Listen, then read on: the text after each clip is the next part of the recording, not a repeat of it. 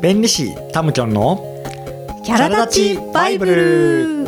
この番組は弁理士タムキョンと多様性推進の専門家かゆかりだ世界でオンリーワンなあなたの輝きをもっと応援したい楽しんで生きるヒントを提供したいという番組です。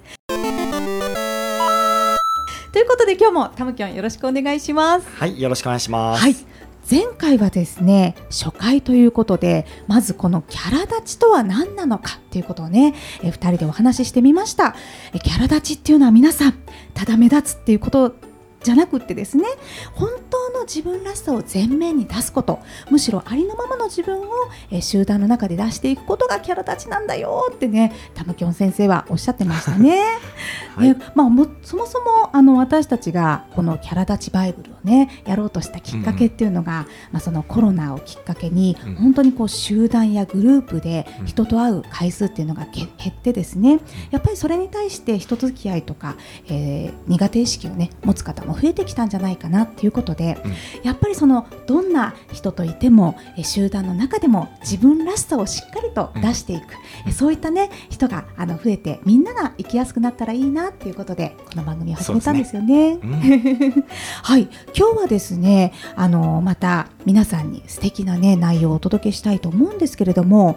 えあなたはどれキャラ立ち4タイプ診断ということで、あなたのキャラ立ちはどのタイプに近いかなっていうことを一緒に考えていきたいと思います。はい、はい。タムキョンがねこのキャラ立ちを、えー、4タイプにちょっと分析してみてくれたんですけどもこれをちょっと教えてほしいんですけど。あの、はい、そのキャラ立ちって考えた時に、みんな一緒くたに、あの同じ人じゃないのもあるし、その一緒くたにこうできる努力とかできる工夫っていうのが違うっていうふうに思ったんですよ。だから、あの決してね人を分類することがいいことじゃないとは思うけどなんとなく大きく分けるとこういう感じかなっていうのをて今日提案したいなと思って。そうそれで自分たちどこに当てはまるかなっていうのをなんとなく考えるきっかけになればいいなと思ってます。うんで、えっと、じゃまず最初、はい、猫ちゃんタイプっていう あの1番猫ちゃんタイプ、はい、猫ちゃんって覚えて覚えてください。はい、猫ちゃん、うん、えっと簡単に言うと、うん、他人に自分以外の人にそれほど関心がなくてもしくは弱くて、えっと、自分は自分だしっていうふうに割り切っているタイプ。うん、まあ、なんとなく猫っぽいでしょ？うんうん、確かに確かに、うんうん、猫ちゃんタイプ。はい。そう、まあ、傾向としては、うん、えっと、若い人に多いかなと思いながら考えたんですけど。なるほどね、猫ちゃんタイプね。うん、はい。それから。ね先にそうですね。4ついっちゃいましょうか、はいうんうん、えっと、次は、まあ、ハムスターのハムちゃんタイプ。僕好きなんですけどハムスターが、はい、はい、えっと他人に周囲に関心はある。すごく関心はあるんだけれどもでも、えっと、染まるのがちょっと苦手、うん、そういうタイプのことを、まあ、ハムスターっぽいかなと思ってハムちゃんタイプって、うんハムちゃんって覚えてください。かわいいハムちゃん。うんうんうん、はい。そう僕は完全にハムちゃんです。うん、あ、そうなんですね、うんうん、自分で作りながら思って書いたんですけど。うん、なるほどね。はい。猫ちゃん、ハムちゃんときましたが、次は？次はね、あの、ちょっとディスってるみたいに聞こえるかもしれないんだけど。ソンタ君。ソンタ君？って言葉一回流行ったよね。あの数年前にソンタ君って、決してディスってんじゃなくて可愛く言ってるんですけど、そうそうあの衝突や対立を極端に避けるで空気を読む。そう。あのこれ悪いことじゃなくてあの、うん、そういう人すごく多いと思うので、うん、あの一応ね、言葉にしてるんで孫太くん。うん。孫太くんね。そうそうそう。いるよね。うんうんうん。うんはい、猫ちゃん、ハムちゃん、孫太くんときましたが、うん、最後の一個は？最後はもう分かりやすい言葉で、うん、体育会もしくは体育会系でもいいんだけど、う。ん、体育会っぽい人。それどういう人かっていうと、あの上下関係とかその本来こうあるべきだっていうのがすごくあの中心に人付き合いを考えてる人、うん、そう。だからなんとなく傾向からすると少しご年齢が上の方々のことなのかなっていう想像しながら僕あの分離させていただいたんですけどなるほどね、うんうん、いや皆さん4タイプ覚えましたか、でまずね猫ちゃんタイプっていうのが他人に関心が薄くて自分は自分っていうね、うんうん、えー、タイプですよね、うん、それからハムちゃんタイプは他人にとても関心が強くてでも染まるのは苦手っていうタイプ、うんうん、それからソンタ君っていうのが衝突や対立を極端に避ける空気を読んじゃう、え、そういったのがソンタ君ですねね、うん、それから最後体育会系。これは上下関係とか本来どういうふうにあるべきかっていうのを中心に立ち回る人、うんうん、っていうことなんですけど、うん、えタムキョンは、えー、さっきおっしゃってたように、えーと、どのタイプでしたっけ？そうだね。あの僕は、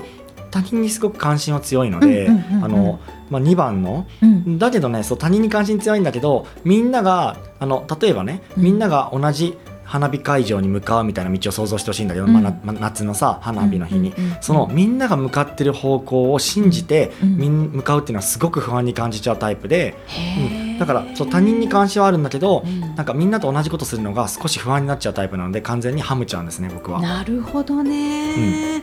赤井ちゃんはどう？いや私は、花火会場にみんなが行ってる道で行きます。あの逆にそっちの方がいいんじゃないか。そのみんなに合わせた方がいいんじゃないかっていうタイプ。うん、なるほど。っていうことは、えっと、衝突や対立を、まあ、極端かどうかってのあれだけど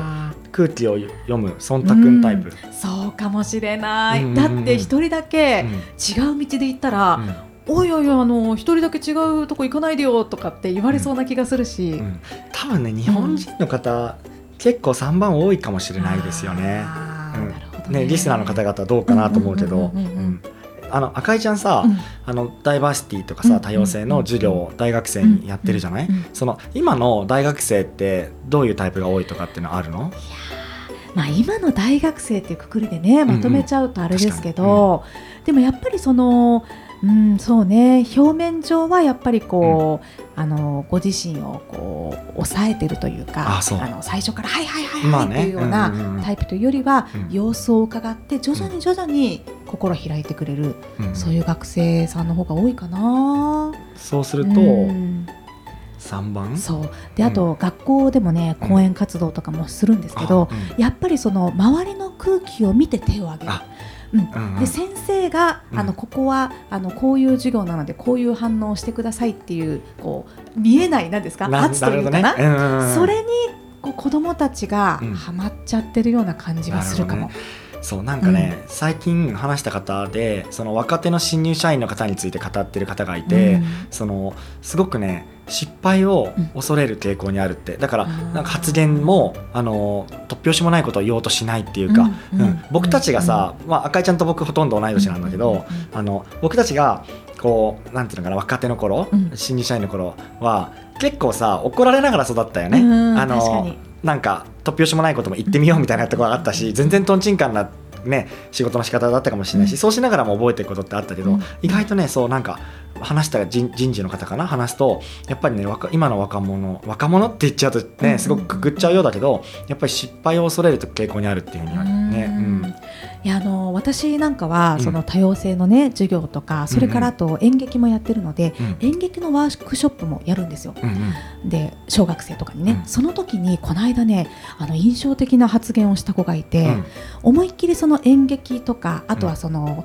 えー、と絵の具でね、好きな色を塗っていいよっていうその表現のワークショップをやった時に、その絵の具がなくなっちゃったらどうしたらいいですかとかはみ出していいんですかっていう質問が小学生から上がってあのそれをまず言うところからはみ出してもいいよ、あの絵の具がなくなったらまたあげるから大丈夫だよっていうふうにそこを言ってあげるところからなんだなっていうことを思って、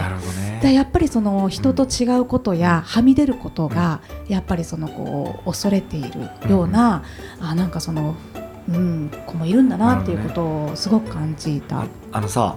それって、うん、その人付き合いとかさ表、表面的なところはさすごく今忖度する人が増えてるかもしれないけど、内面ってどうなんだと思う？その内面もやっぱり静かな人が多いのか。あでもねその、アンケートやっぱりその講演会とか授業のアンケートを見ると思うんだけど、うんうん、表面上は反応は薄いんだけれども、うん、実はアンケートにいっぱい思いを書いていたりとか何回かコミュニケーションを取ってると、うんうん、そのメッセージとかね、うんうん、そういうもので個別で伝えてくれる結構いる。わかる、うん、うん僕も大学で授業持ってる時にアンケートをいただいたら、そうそれ授業で言ってよみたいな。そうなんかねすごい深いこと書いてたりとかだから内面を持ってるよね確かに、ね、だからそれって集団の中で手を挙げられない発言できないっていうのは、うんうん、周りの目をだからやっぱり気にしているんだと思うんですね。でも考えがないわけじゃなくて、アンケートとか個別ではしっかり話してくれるっていうことは、うん、自分の考えがないわけではないのかなって思って、なるほどね。そう、うん、じゃあちょうどそうだよね。あのもうすぐねこの第2話あれだけど、うん、そのぜひこうそういうあのなんかな持ってるものは持ってるんだけど、うん、なかなかそれを表面化できないみたいな方々に向けても、そのキャラ立ちってどうしていくのかなっていうことを少し2人でね、あのヒントをねプレゼントできたらいいよね。いや本当ですよ。だってね、うん、世界に一人の自分たちだもんね。そうだね。はい。ということでね今日は、うん、あの4タイプ、え皆さんねもう私たちのお話で忘れちゃったかもしれないですけども、ね、猫ちゃんタイプとハムちゃんタイプと、うん、えソンタ君と体育会系と4タイプのね、えキャラ立ちについてお話をしてみました。次回はこれをさらに、4タイプ別をね、あの掘り下げていきますよね。うん、ちょっと一つだけいい、はいはい、なんか毎回さ最後に一つだけいいって、なんか失礼なんだけど。あのね、そう言いたいのは、うん、僕たち赤井ちゃんとか僕が若かりし頃ね、うん、あの20代の頃とかよりも今の時代の方が、うん、あのよりえっとねいろんなタイプの人が混在して付き合ってる世の中になってるっていうのは忘れてほしくないなと思って。だからみんなが苦手意識を持ってるかもしれないけどそうじゃないんだよって時代がすごくねいろんなタイプの人が混在する世の中に SNS が流行ったりとかさあのなんかねオンラインで会うようになったりとかいろんな人と会うようになったじゃん。だから時代も難しくなってるんだよってことを最後に一応お伝えしておきたいなと思って。いや確かにそうですよね、うんうん、いや本当にこう今の時代に生きてる、うん、あの私たちにとってこのキャラ立ちバイブは本当に役に立つんじゃないかなって今思いました。うん、はい。ということであの皆さんね次回もお楽しみにしてほしいんですけれども今回の回はいかがでしたでしょうか？あなたのキャラ立ちで世界はもっと輝く世界でオンリーワンのあなたを思いっきり楽しんでくださいね。ご質問やメッセージは概要欄のお問い合わせフォームからぜひお気軽に。タムキャンと赤いちゃんでした。次回もお楽しみに。